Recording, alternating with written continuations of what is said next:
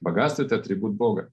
О, в ведические времена люди, люди очень много украшений носили, золота, серебра, из драгоценных камней. Мы читаем вот Махабхарату, допустим, те времена. И также вот в российских старорусских семьях мы видели, как украшались, да, красиво тоже носили ожерелья всевозможные, перстни, драгоценные камни, золото носили, одежды вышитые.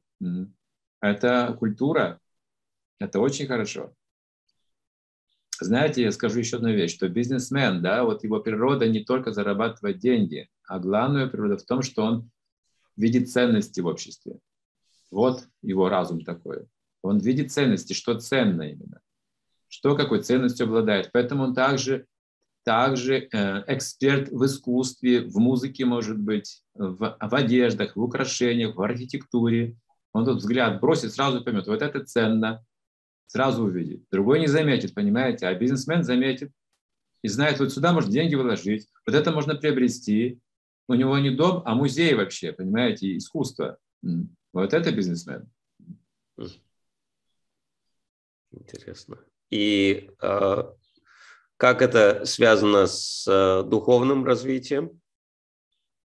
А, да, красота и духовность очень близки. Красота – это ценность, конечно, за которую люди будут платить деньги, несомненно. Если что-то красивое, всегда пользуется спросом. Вот. Красивые одежды, красивые дома, красивое, красивое искусство какое-то прекрасное, это живопись и прочее. Это все там сейчас оценится миллионы, миллионы долларов, там, да, эпоха Возрождения, миллиарды долларов, да, да, это тоже бизнес, так сказать. Вот, красивые вещи, ценные для здоровья вещи также очень ценятся люди всегда, бестселлеры, да, такие существуют. Вот туда вкладывают деньги, в эту красоту. А она, красота, она уже близка божественности.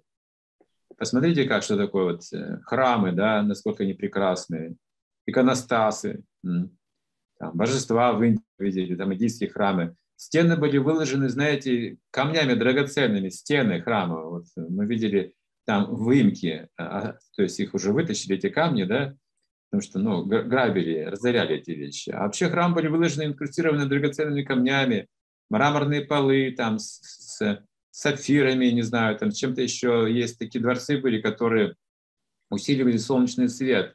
И внутри было помещение светлее, чем на улице. Представьте, этот свет играл еще. То есть такие были чудеса где пол мраморный был похож на воду, а вода была похожа на пол. Были дворцы иллюзий создавались такие. Это все очень, очень богатые были вещи. И все это говорило людям о других измерениях э, чувств, да, восприятия, красоты. То есть до, до, вплоть до божественности. Потому что э, богатство – это, ну как, это атрибут Бога. Если вы видите какое-то ослепительное богатство, вы сразу подумаете, это божественное сразу вы этого человека просто будете уважать, кто обладает таким богатством, да, если он еще и щедрый, если он еще и разумный, и ученый, боже мой, перед вами живой Бог просто стоит.